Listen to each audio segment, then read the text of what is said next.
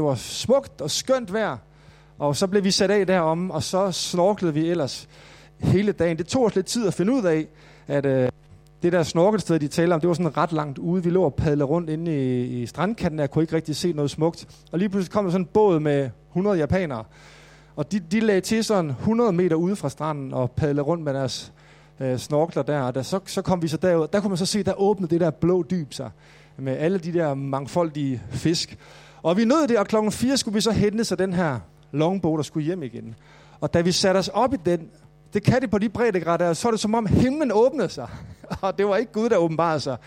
Det var tordenvejr og blæst i den grad. Og i løbet af et minut, hvor vi kom op i den der båd med vores håndklæder, og skulle rundt om den der, det der hår for at komme ind i bugten igen.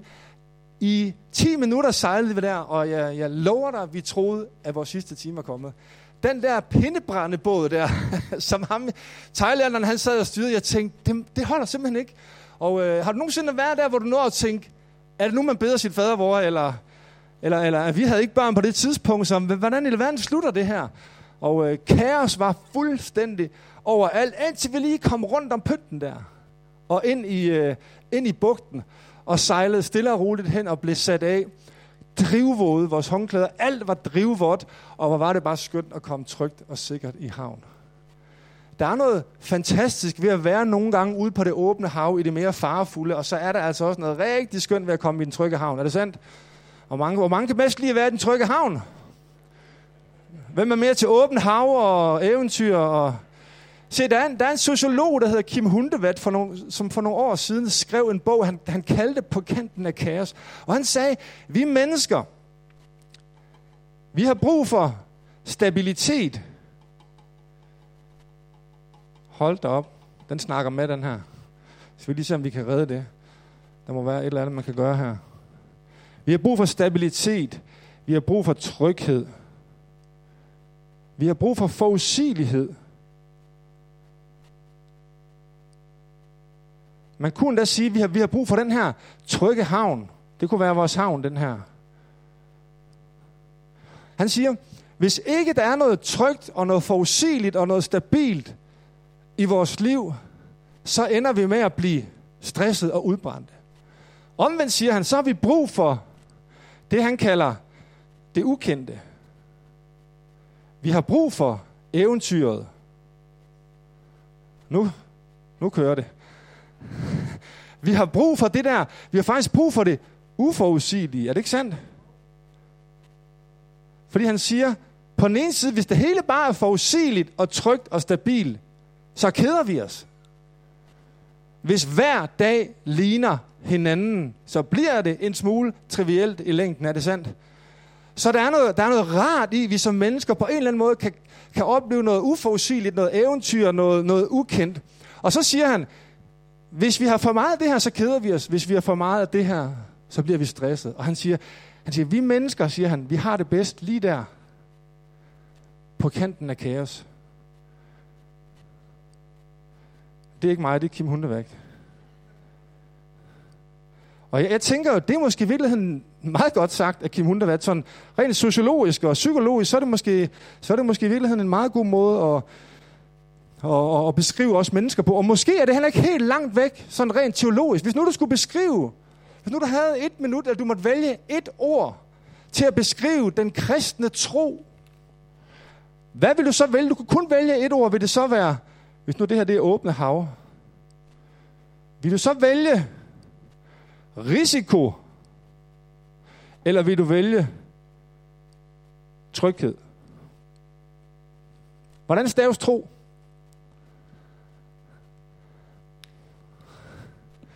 Staves det, staves det tryghed, eller staves det risiko?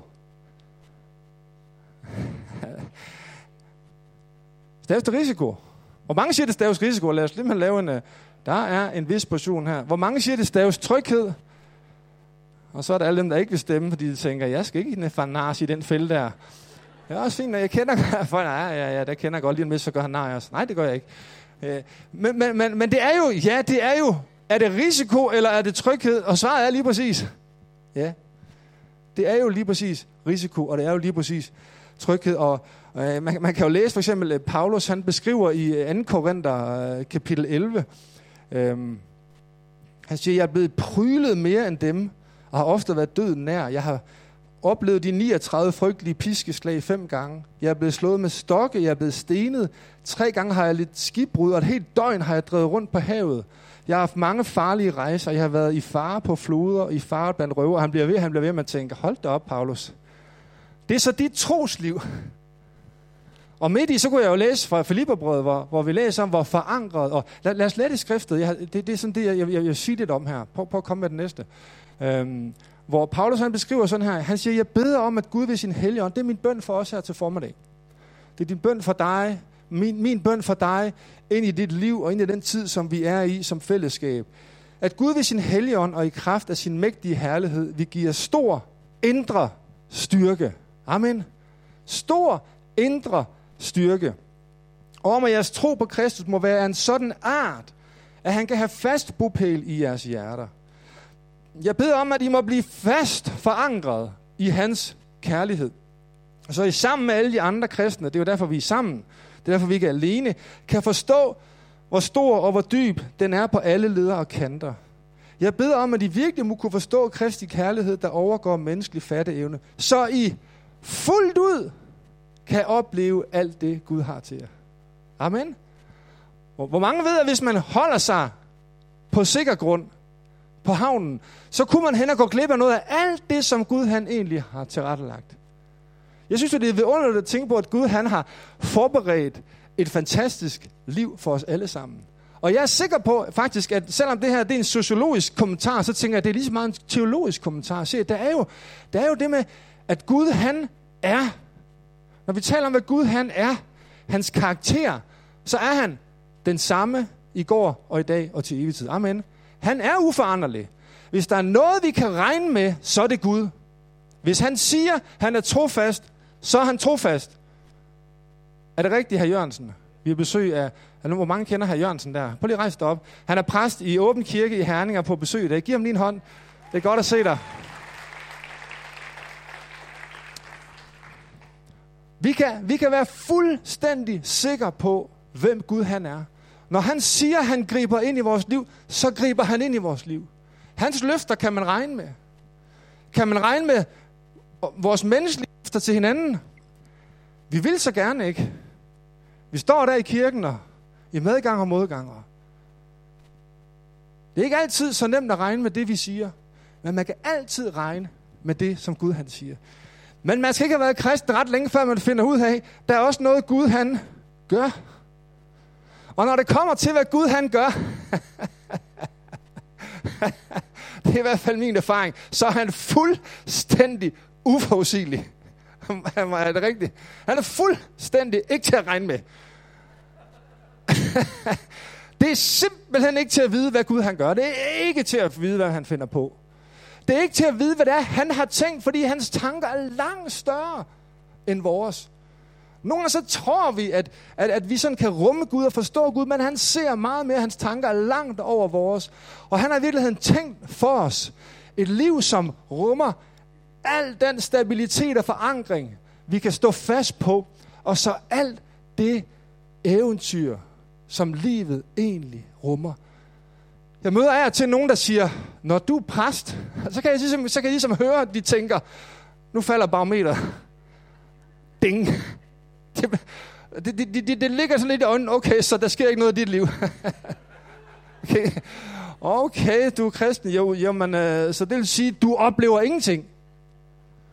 Og det er måske, fordi vi nogle gange i vores kristne tro har, har på en eller anden måde tænkt, at den kristne tro kun handler om ordentlighed, struktur, stabilitet, Shh, ro på.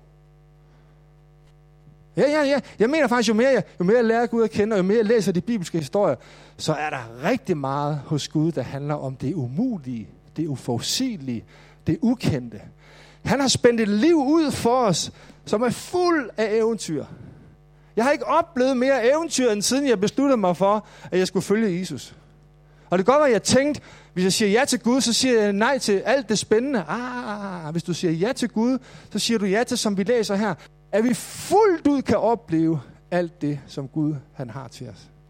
Amen. Hvor er det vidunderligt, at livet med Gud er alt det, som han har til os. Vi skal leve livet til fuld. Hej, Nana. Jeg kan høre, du siger amen. Vi skal også klappe af Nana. Nana Brix rejst op. Det er en god ven fra gammel tid. Kom herop og stå. Nej, jeg er glad for at høre dig sige amen, Nana, fordi hvis der er noget, du har lært mig, jeg kan lige sige, at jeg voksede op på Mors, og ikke ret langt fra Mors, der var øh, Frøstruplejren, hed den ikke det? Tylejren. er det okay? der, der boede Nana, og nogen, der har været ude i Frøstruplejren. Der bor man sådan lidt, det er lidt alternativt. Det er lidt meget alternativt. Jeg kan være til koncert med Baraka engang. Øhm, og Nana, hun er en eventyrlysten kvinde, skal jeg love for. Det kan vi snakke med om bagefter, Nana. Men du er, en, du er et godt forbillede for mig på, at livet ikke er noget, der skal udholdes, men noget, der skal leves. Leves til det fulde. Jeg vil godt tænke mig at sige en lille smule om det her, ud fra sådan tre bevægelser, jeg, jeg, jeg tænker, du måske kan genkende i dit eget liv, eller i den tid, som du er i. For det første, så er der jo den her bevægelse, af at vi konstant, det ligger lidt i vores tid, at vi søger ud mod det åbne hav. Er det sandt? Prøv bare at give mig den næste. Det er sådan på min bucket list, det der. Nej, det er det ikke. Slet ikke. er du sindssyg, mand. Jeg sprang bungee jump i New Zealand her for ikke så længe siden. Det er, det er nok det vildeste. Ja, det, det, det. Men der er et eller andet med, at vi søger. Vi, der er noget i os, der søger ud mod det ukendte. Der er hele den ekstremsport og adrenalin, sus og whitewater rafting og kitesurfing og hvad vi ellers har. Øh, på en eller anden måde, så, så er der noget, det giver os et eller andet at komme derud, hvor vi ikke bare har alle svarene, hvor vi ikke bare har, har, har styr på det hele. Der, det, det giver os et eller andet. Og vi, vi lever jo i et samfund, en tid i den vestlige verden, hvor vi konstant forsker i at komme højere, og komme længere, og komme dybere. Og vi afsøger hele tiden kanterne for det, vi kan, for at se, om ikke vi kan gøre det bedre, og gøre det vildere, og gøre det længere. Jeg sad for noget tid siden i en Tesla. Ah. Jeg mener, jeg mener, alle, der går på kanten af kaos, de skulle have en, de skulle have en Tesla. Jeg sad, jeg, jeg sad i en forly, og, og folk, der kender mig, ved, at jeg kører Berlingo og Kia Picanto og sådan noget mærkeligt noget.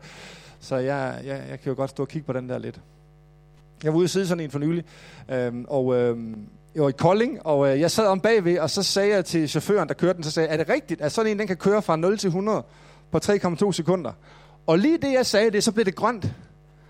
Og så, og så valgte han at smække pedalen i bunden. Jeg ved ikke, om du prøvede at sidde i sådan en bil, når pedalen kommer i bunden.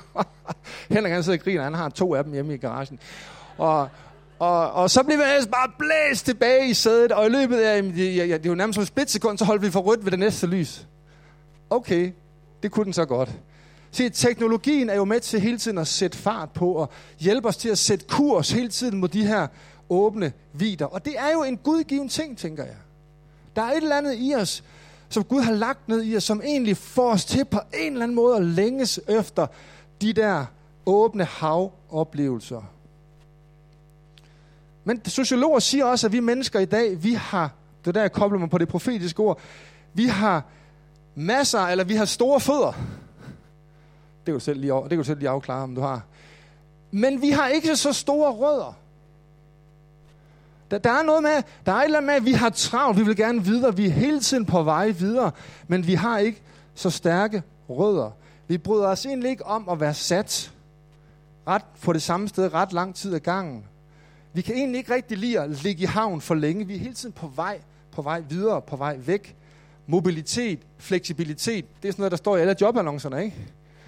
Og, og man skal hele tiden være parat til det næste og næste niveau.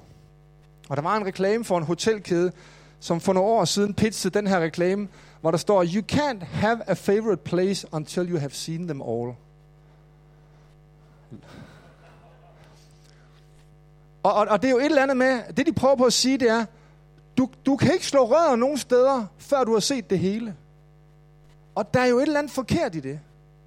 Der, det, det strider jo på en eller anden måde, at vi, at vi simpelthen hele tiden bliver udfordret til at gå videre og komme til det næste. Og, og vi kan aldrig nogensinde sådan sige, her, her er jeg hjemme, som det bliver profeteret over os her til morgen. Velkommen hjem.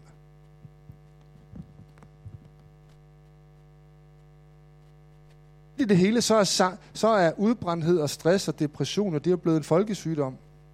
Og spørgsmålet er, skal man helt derud på åben hav? Skal man helt ud over kanten? Før man finder ud af, at man har brug for nogle rødder, og brug for noget stabilitet, og brug for noget fast forankring og fast grund under fødderne. Skal man helt derud?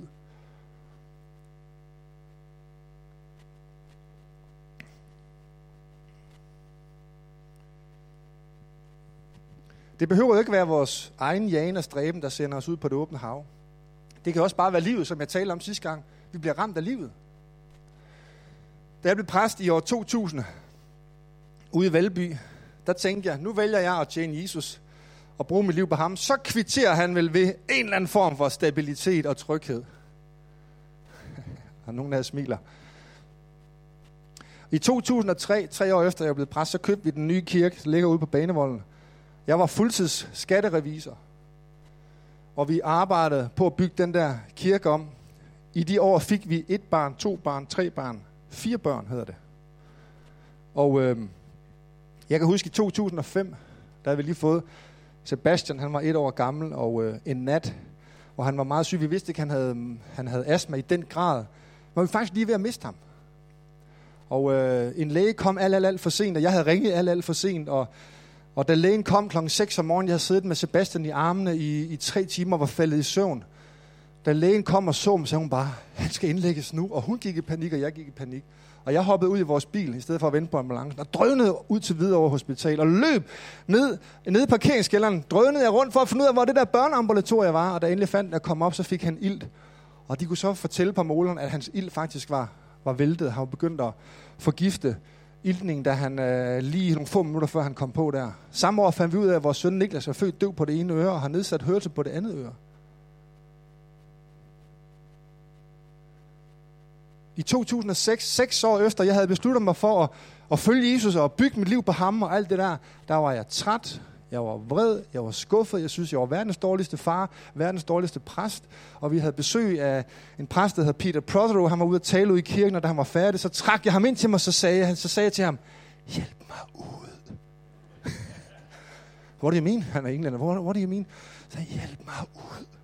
Jeg sagde, jeg, jeg har det som om, at, at mit liv kører med 180 km i timen, og der er ingen perron. Der er ingen sted, jeg kan komme af. Jeg kan aldrig komme af det her. Livet har taget mig, og det kører med mig. Måske er du kommet her i dag, et sted i livet, hvor du tænker, hvis ikke Gud griber ind, så vælter mit liv. Måske er du som, og det er en krebs, der kravler rundt derude, og du kan næsten ikke overskue det mere, og du har svært ved at komme i kirke om søndagen og kigge på alle de andre, der jo har fuldstændig styr på deres liv. Hvad så? Hvordan har du det? Mega fedt. Mega nice. Ny jakke.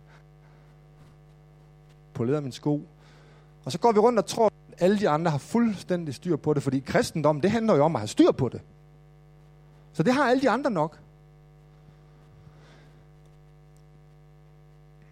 Gud vil møde dig i dag. Han er fredens Gud. Han er den, der er fast grund under fødderne. Han er urokkelig. Han er uforanderlig. Jeg fandt ud af, at nu skal jeg ikke trætte jer med min proces. Det er slet ikke tid til. Men jeg fandt ud af, at jeg havde simpelthen lært for meget af det der. Og jeg havde ikke lært ret meget af det der.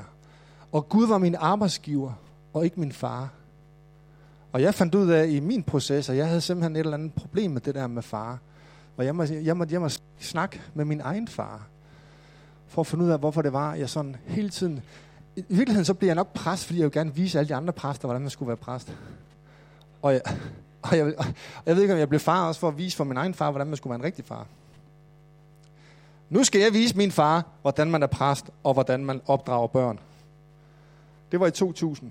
Så fik jeg et barn, to barn, børn, tre børn, fire børn.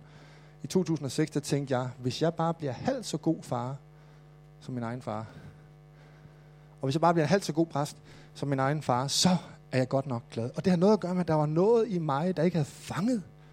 Jeg var ikke forankret i hans kærlighed. Jeg var ikke forankret i sådan en... en, en jeg, jeg følte, jeg var til audition hver eneste dag, og jeg skulle præstere noget, jeg skulle vise noget. Jeg vil stadigvæk gerne noget. Det her, det her det, er lidt, det har I nok opdaget. Jeg, jeg kan godt lide det her. Men, men, men, men det er lidt ligesom, det er lidt ligesom et åndedræt. Hvis ikke vi starter med at trække vejret ind, og inhalere kærlighed og blive forankret i hans kærlighed, hans accept, hans nåde, hans godhed. Hvis ikke det er udgangspunktet, så bliver alt det, vi vil i livet, og særligt alt det, vi vil i kirken, så bliver det bare til stress, og det bliver til jag, og det bliver til byrder, og vi tænker, jeg har travlt nok i forvejen, og nu kommer jeg ind i kirken, nu skal vi også en hel masse der. Kan du kende det? Men, men hvis Gud er min far, og hvis jeg allerede har bestået den audition, hvis jeg allerede er god nok, som jeg er, hvis jeg allerede er fast forankret i ham, så kan jeg begynde at vandre på kanten af kaos. Og i mit liv, der ser det faktisk ikke så pænt ud som det der. Det går, det gør i dit liv. Hvis jeg skulle tegne mit liv, så er det nok, der er nok mere sådan noget her. Ikke? Kender det? Jeg skal sådan hele tiden kalibrere mit liv der. Hele tiden justere lidt ind og sige, så nu er det vist blevet lige lovligt meget eventyr. Og vi har brug for at kalibrere vores liv. Der er en anden bevægelse, tid vi lever i. På den ene side, så søger vi ud på åben hav. På den anden side, så søger vi ind i den trygge havn. Prøv at give mig det næste billede. Retræter og vandringer og mindfulness og sindsro. Jeg har lovet Linda, Linda sidder nede, hun er meningsledelsen, at jeg skal med på en retræte en dag. Det vil være godt for mig. Det siger Linda.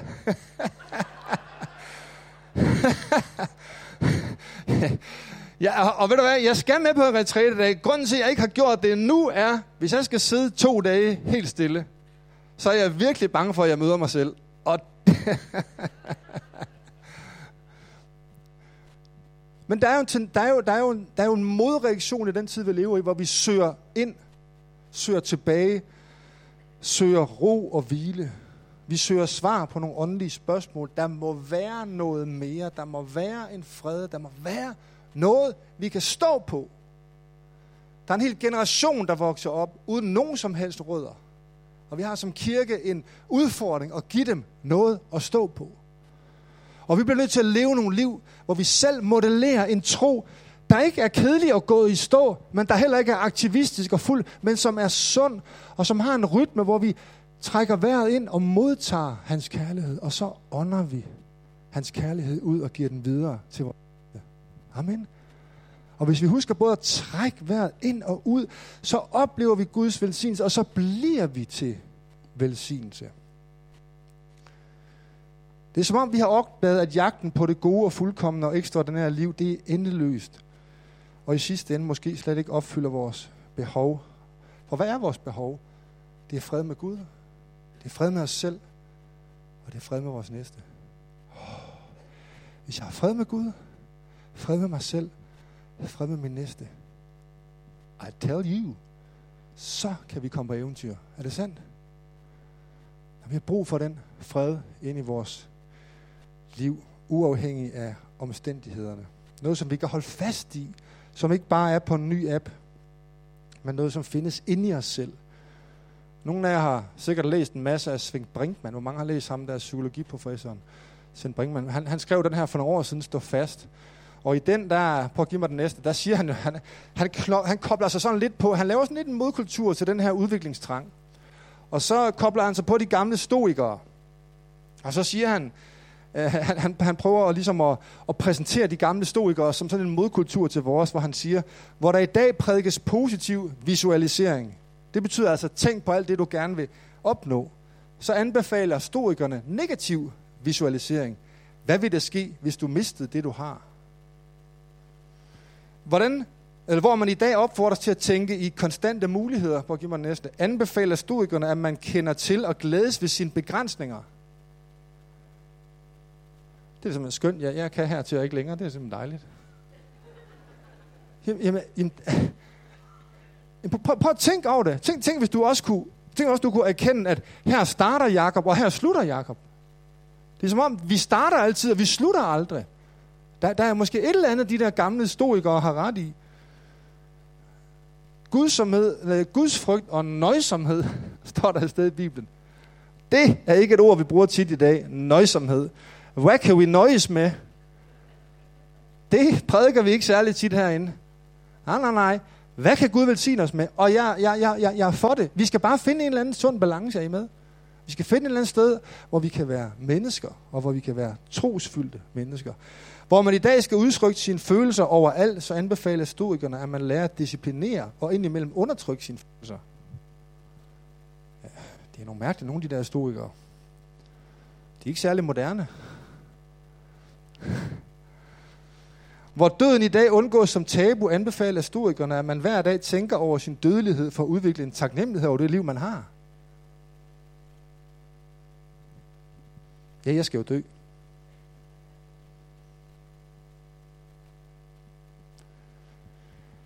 Hvis man læser hans bog, fornemmer man også godt lidt, nogle gange, den provokerende attitude, han har. Men der er jo, han skubber jo os i en eller anden retning. I forhold til det skriftsted, som jeg startede med at læse. på. at give mig det igen, det kommer der.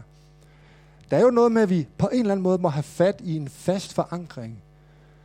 Og få lov at opleve, at Gud han har fast bopæl i os, og vi kan blive forankret i noget, som ikke altid bevæger sig, så vi kan komme ud og opleve alt det, som vi har. Den tredje bevægelse, sidste bevægelse. Fem minutter med det, så er vi slut. Og det er jo den bevægelse, som har været konstant siden skabelsen. Siden Guds ånd svævede over vandene, hvor der jo var hvad? Kaos. Der midt i kaos, midt i mørket, midt i det, der ikke var orden i, der svævede Guds ånd over vandene, og så bragte han orden. Og hele skabelsen har jo et formål, som peger hen på Jesus, som peger hen på helgen, som peger hen på den tid, vi er. Det har alt sammen et formål at åbenbare Gud for os. Se, Gud ønsker, der er en søgen, som har været altid, hvor Gud søger efter dig. Hvor Gud søger efter dig. I vores tid med udviklingstrang, og vi skal videre til det næste, der er vi forventet det på hovedet. Det er som om, vi skal finde Gud. Vi skal finde tid til Gud. Midt i vores travlhed, så skal vi også lige finde en halv time. Hvis man er en ordentlig kristen, så læser man en halv time om morgenen. Om morgenen. Inden man går på arbejde. Du kan ikke gå på arbejde uden at læse i din bibel. Vi, vi har jo fået lavet et eller andet sådan med, at vi, vi skal finde Gud, og vi skal opsøge Gud, og jeg, jeg, jeg er sådan set meget til, at man finder noget tid til at være sammen med Gud. Det er slet ikke det. Jeg siger bare, det er jo ikke den bevægelse, vi skal være optaget af. Vi skal være optaget af, Gud, han opsøger os. Han vil os, og han vil dig og mig, og hans ånd er konstant i bevægelse. Hvis vi åbner vores øjne og kommer i capture mode, hvis vi kunne se vores liv en gang imellem, ikke kun igennem vores telefon, men åbner os op for, at Gud rent faktisk vil os noget. Hver eneste øjeblik af vores liv, så kan vi lytte og erfare Helligåndens, som giver os indre styrke og som taler til os. Guds plan er, at vi skal få lov at opleve det utrolige og det umulige. Amen. Jeg længes efter, at Guds kirke i vores land både må blive stabil og tryg og forudsigelig, og så længe at vi må få lov at opleve endnu mere af det umulige. At det, som for mennesker ikke er muligt, er for Gud muligt. At den situation, som du står i, som synes umulig for dig, den er ikke umulig for Gud. At der kan være et håb, der går ud fra det her sted og ud fra vores liv, som siger til den her verden, det er ikke på vej nedad. Der er håb. Der er en Gud, som løfter os opad. Der er en Gud, som henvender sig til os, som åbenbarer sig for os, og som går os i møde. Må Gud velsigne os. Må Gud velsigne os med hans helligånd og hans mægtige herlighed, som giver os stor indre styrke, fast bopæl, fast forankret. Amen. Sendt afsted ud på eventyr. Skal vi rejse os op? Bede sammen her til sidst. Så Jesus, han måtte jo faktisk, han måtte jo faktisk kendre sit liv. Han måtte faktisk kendre sit liv. Han måtte miste sit liv. Han gav sig selv helt. Han betalte med sit liv, for at vi kunne se og forstå Guds utrolige kærlighed. Hans død blev vores liv. Amen. Hans lidelser blev vores redning. Hans kentring, hans død, betyder, at vi kunne komme i havn og leve i en vidunderlig harmoni med Gud, vores far og skaber, og med hinanden som mennesker og som hans skabning. Som nogen, der løfter hinanden og fremelsker det bedste i hinanden. Og Jesus siger, at den, der vil vinde sit liv, må miste det. Så erfaringen og oplevelsen af Jesus findes kun hos den, som faktisk tør komme helt ud til kanten af sig selv. Og tør miste ideen om og illusionen om, at jeg kan redde mit eget liv. Og lade sig blive grebet af Gud, som kan redde vores liv. Tør du miste dig selv til ham for at vinde et liv med stærke rødder og med store fødder? Har du brug for måske et øjeblik at overveje, om det du søger efter på de store oceaner i dit liv i virkeligheden findes i Kristus Jesus? Gud, vi takker dig, fordi du er her. Du er så vild og stor og mægtig. Du er den store, brølende løve. Du er så klar til kamp, til eventyr, til at gå op imod den her tidsånd, op imod alt det, som forsøger at holde os nede i den her tid. Du er så parat, og du har vundet sejren en gang for alle. Da du i graven besejrede døden og afvæbnede magterne og myndighederne. Og kastede et anker ind for vores sjæl. At kunne have ro og kunne have fred og kunne have sikkerhed. Tak Gud, at vores liv ikke handler om, hvad vi kan, men det handler om, hvad du allerede har gjort. Og vi står her i dag og beder til dig. Kom Gud og gør det umulige. Kom og skub til os, der er faldet lidt i søvn. Kom og skub til os, som er blevet lidt for pæne. Kom og skub til os, som er blevet lidt for satte. Og Gud, kom og kald på os. Og mød os, som er kommet alt for langt ud på det åbne hav. Og ikke kan finde vej, ikke kan finde hjem, ikke kan finde rødder. Vi beder dig, Gud, kom, Helligånd. Vi beder dig sådan. Gør noget stort og noget nært i vores liv den her formiddag. I Jesu Kristi navn. Mens vi bare lige bliver stående med lukkede øjne et øjeblik. Så jeg vil gerne bare spørge, det kan blive sådan en lille personlig øjeblik for dig. Hvis du ikke kender til Jesus, hvis han ikke er den sikre havn, den faste grund, hvis han ikke har fast bopæl i dit hjerte, som vi har læst om, så vil jeg udfordre dig til i dag at tage en beslutning om at lægge dit liv i hans hænder. Du finder ikke nogen større fred, du finder ikke nogen større garanti, du finder ikke nogen større klippe end ham, som er klippen selv. Ham, som er grundvolden, ham, som er sikkerheden, ham, som er steget ned fra det høje for at blive din redning. Hvis du er her i dag og gerne vil betro Jesus dit liv, så har jeg lyst til at udfordre lige om et øjeblik, mens alle folk har lukket øjnene her.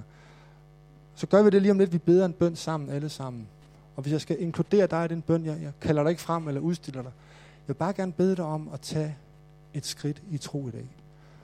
Så hvis du gerne vil lægge dit liv i hans hænder, eller måske har brug for igen at sige, Jesus, jeg er kommet ud på det åbne hav. Jeg har brug for at komme tilbage til dig. Jeg har forsøgt at redde mit eget liv. Jeg har brug for, at du redder. Må du så ikke løfte din hånd der, hvor du står? Bare lige løfte den og tage den ned igen. Jeg har set din hånd. Gud sig dig. Gud sig dig. Gud sig dig. Er der flere? Fire? Fem? Er der flere som i dag? Gud velsigne dig. Sæt din hånd skal blive fast forankret i tro på Jesus. Så lad os bede en bøn sammen. Alle sammen. Kan ikke bede efter mig. Kære Jesus, jeg har brug for dig. Jeg har brug for stor indre styrke. Jeg har brug for at kende din kærlighed. Jeg ønsker at være fast forankret i dig. Jeg overgiver mig til dig. tilgiv mig. Kom ind i mit liv. Jeg ønsker, at du skal være min herre og min frelser. I Jesu navn. Amen. Amen. Jeg vil gerne sige til dig, jeg ved, hvem du er. Du som tog en beslutning. Bare gerne udfordre dig til, efter gudstjenesten, enten kom og snak med mig, eller snak med en, du har tillid til. Og del det. Sig, i dag tog jeg en beslutning. Lad, lad ikke din tro blive ensom og, og privat. Godt nok er det en personlig tro, men del den. Find nogen at vandre sammen med. Det er en fantastisk rejse, der er begyndt. Det topper ikke med, at du rækker din hånd op. Det begynder med, at du rækker din hånd op og siger ja til Jesus. Amen. Skal vi give Jesus en stor hånd, og så får Sus telefonen.